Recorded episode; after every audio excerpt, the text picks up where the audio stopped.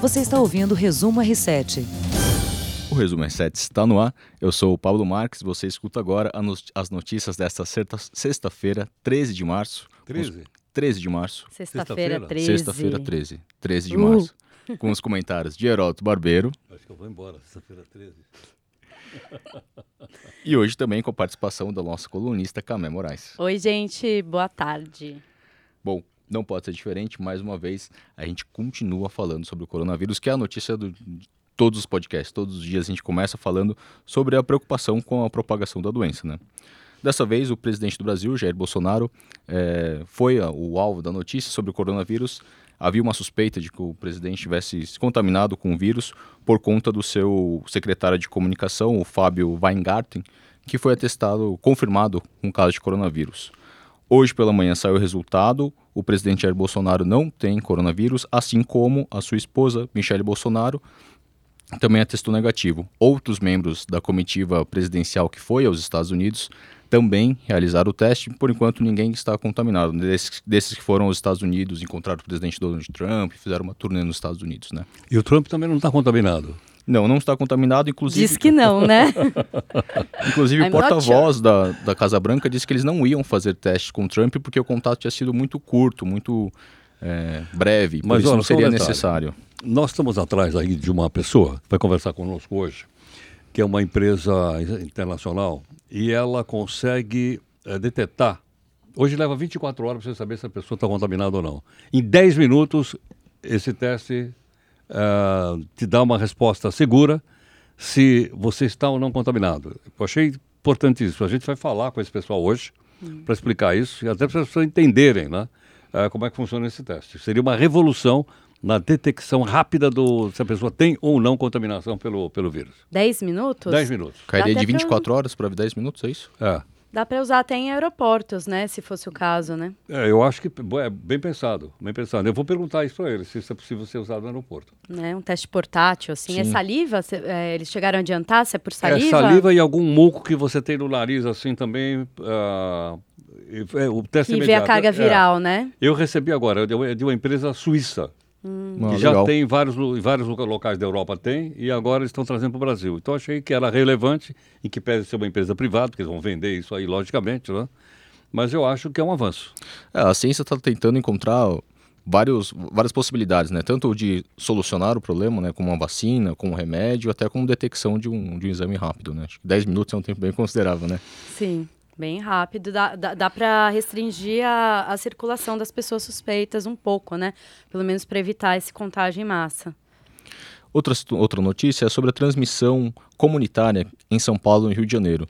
Isso significa que foi um caso de transmissão de uma pessoa no Brasil para outra pessoa que estava no Brasil.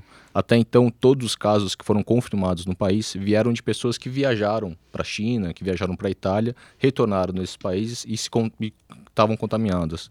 Então, é a primeira, são os primeiros casos de transmissão dentro do país mesmo que a gente está registrando, segundo informações do próprio Ministério da Saúde, né? Bom, só pode vir de um organismo vivo, né? ou um animal ou um ser humano.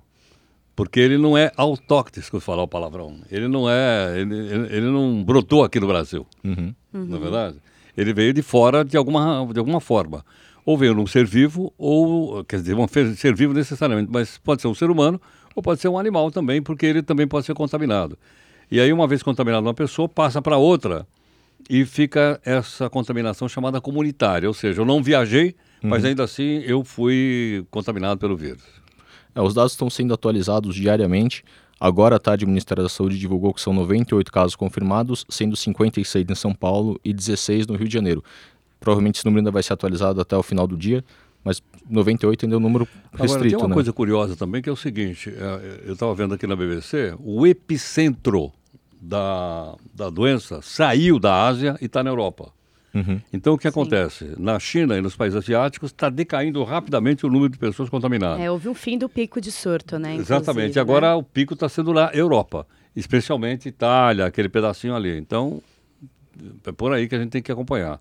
Sim, e as autoridades já estão tomando algumas medidas, né? Então a CBF hoje é, suspendeu jogos com, com público no, no, nos campeonatos, a, a, Libertadores também será de portas fechadas, a seleção feminina jogou essa semana também com portões fechados, tudo para evitar aglomeração. Fórmula né? 1 também eles desistiram de algumas corridas. Acho que a do Grande Prêmio da Austrália foi suspenso. É, o Grande Prêmio de Melbourne, que abriria a temporada, também não Fechou. foi realizado. Não com, os próprios pilotos ali chegaram a uma conclusão que não, não tinha necessidade de correr esse risco. Agora, né? sabe, de um lado as pessoas estão olhando para o lado da doença, etc. O pessoal quer saber assim, o impacto econômico. Eu ouvi dizer que a Fórmula 1, se não fizer várias corridas, estão quebrados. As companhias aéreas estão dizendo o seguinte: ah, já calcula 25% de prejuízo. É, a Itália, por exemplo, não sobrevive. Já estava mal das pernas, não sobrevive mal a uma... Das asas, mal das asas. Mal das asas, é. Não sobrevive a uma crise dessa, não. Estão falando que a Itália já está praticamente quebrando mesmo. E as próprias partidas de futebol, né? Uma parcela do, da renda ali, do, do, das vendas de ingressos vai para os clubes que estão realizando os jogos e jogar de portões fechados é não vender ingressos, né?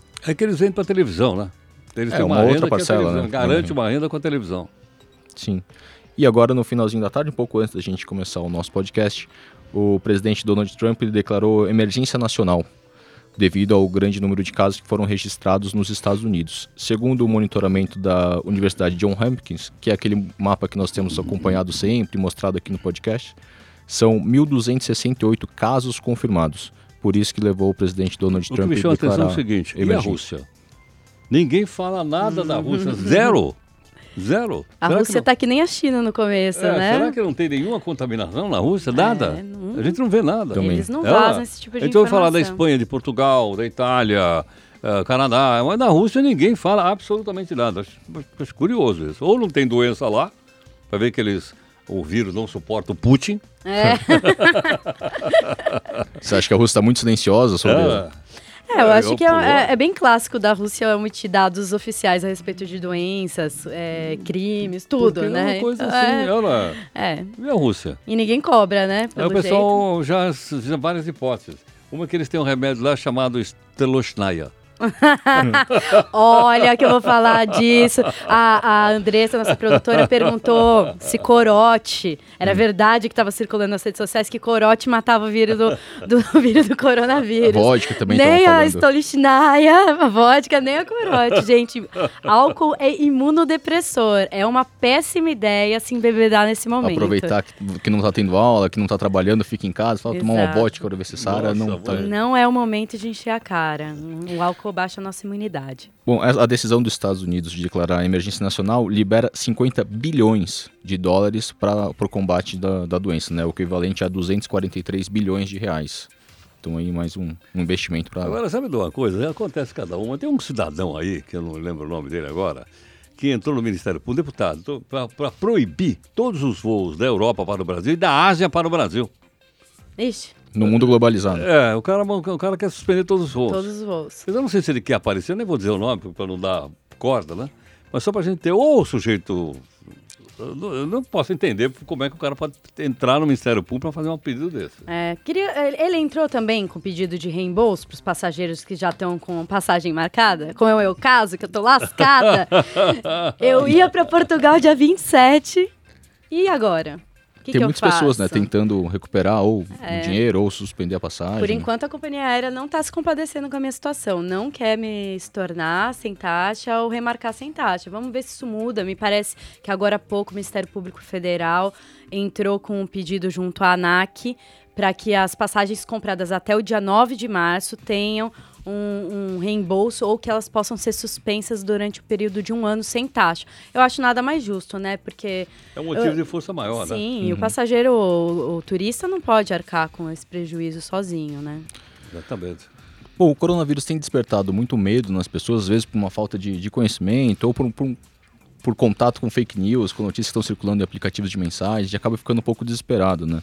Mas o coronavírus tem um grau de contágio baixo, né? De 2 a, 3%, que é considerado moderado, inclusive menor que o sarampo, que a gente passou por uma situação o ano passado, né? Que bastante gente é, teve, teve sarampo.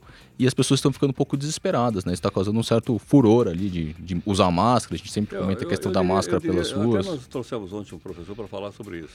Está havendo uma certa histeria sobre esse negócio. Aliás, aquele cidadão, o médico ontem, o cara deu uma contribuição imensa para que as pessoas ficassem desesperadas. Uhum. Porque ele é médico do. Qual é o nome do cara?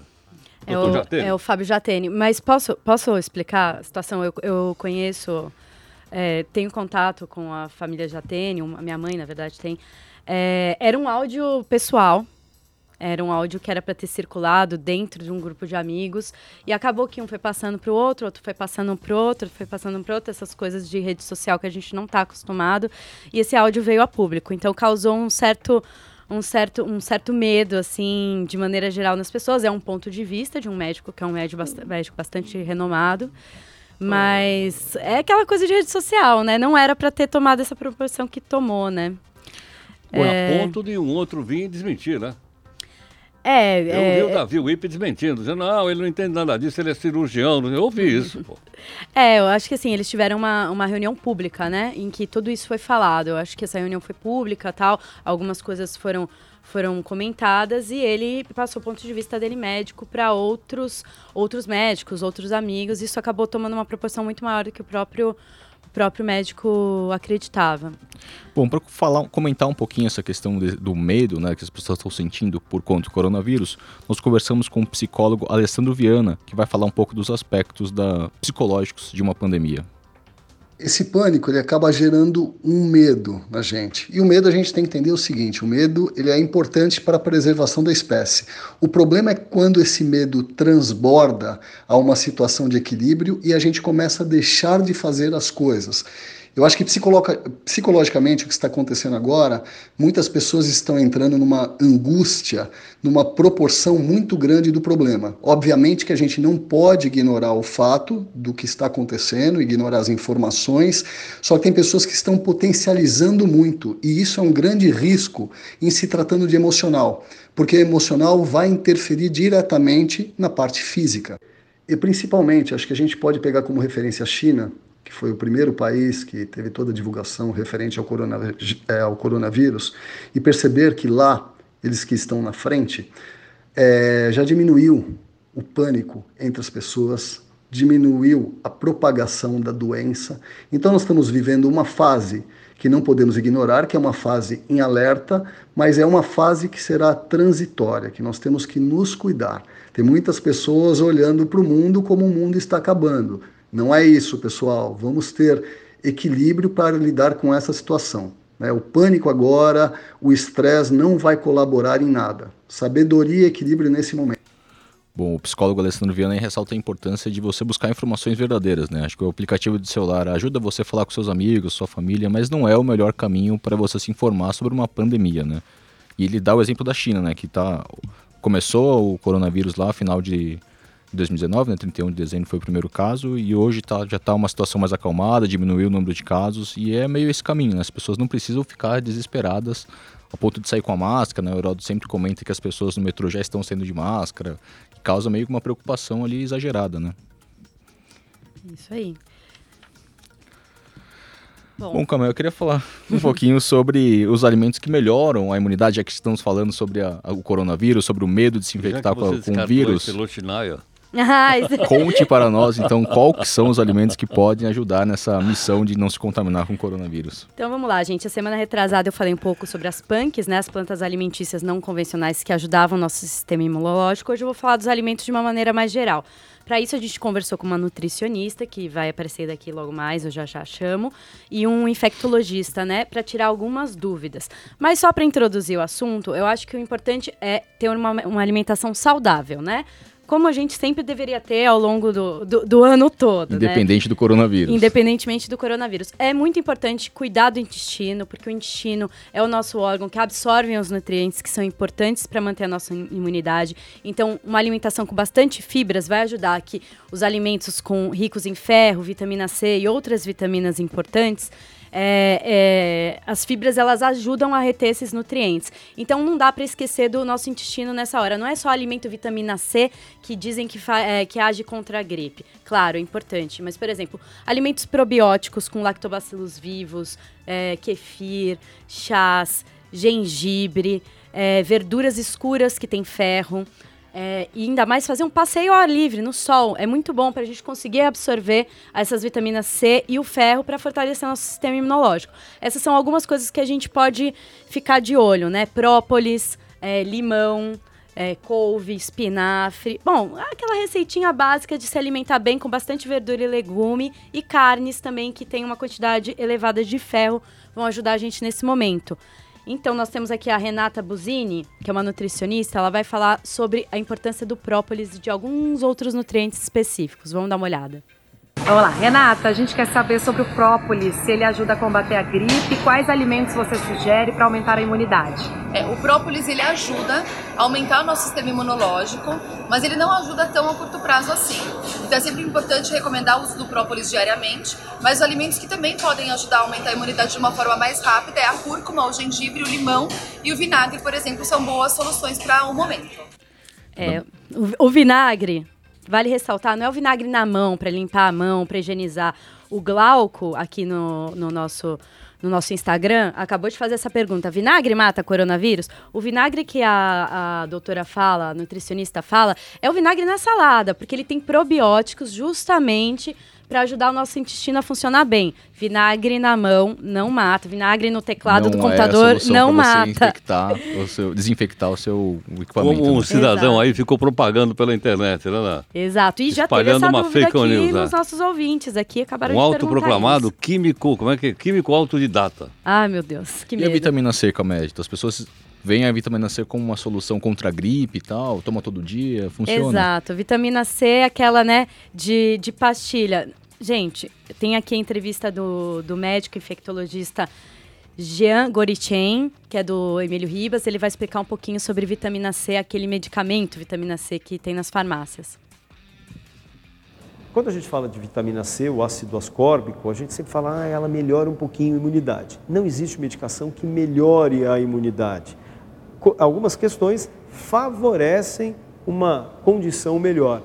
Alimentação, boa noite de sono, e sim as prevenções como manter o ambiente arejado, ventilado, o uso do álcool gel, isso diminui a chance de eu ter qualquer vírus respiratório, principalmente o Covid-19. Máscara, uso de É isso aí, gente. Então, vitamina C, busque nos alimentos mesmo, que é a melhor forma de ingerir. Vem com outras vitaminas e não ficar tomando essas vitaminas C de pastilha que você joga na água, efervescente. Alimentação saudável e equilibrada é a melhor opção, então. Sono e evitem o álcool, como eu falei há pouco, porque álcool é Um imunodepressor. aeróbico, então. Beba com moderação, vamos dizer assim, vai, se não puder evitar. Vamos continuar acompanhando também a cobertura pelo R7.com, pelas redes sociais do R7.com. Siga os nossos perfis. E se você não pode acompanhar a gravação do podcast às 5 horas da tarde, todos os dias, de segunda a sexta, você pode escutar também nas principais plataformas de streaming. É isso, até mais, tchau, tchau. Você ouviu Resumo R7.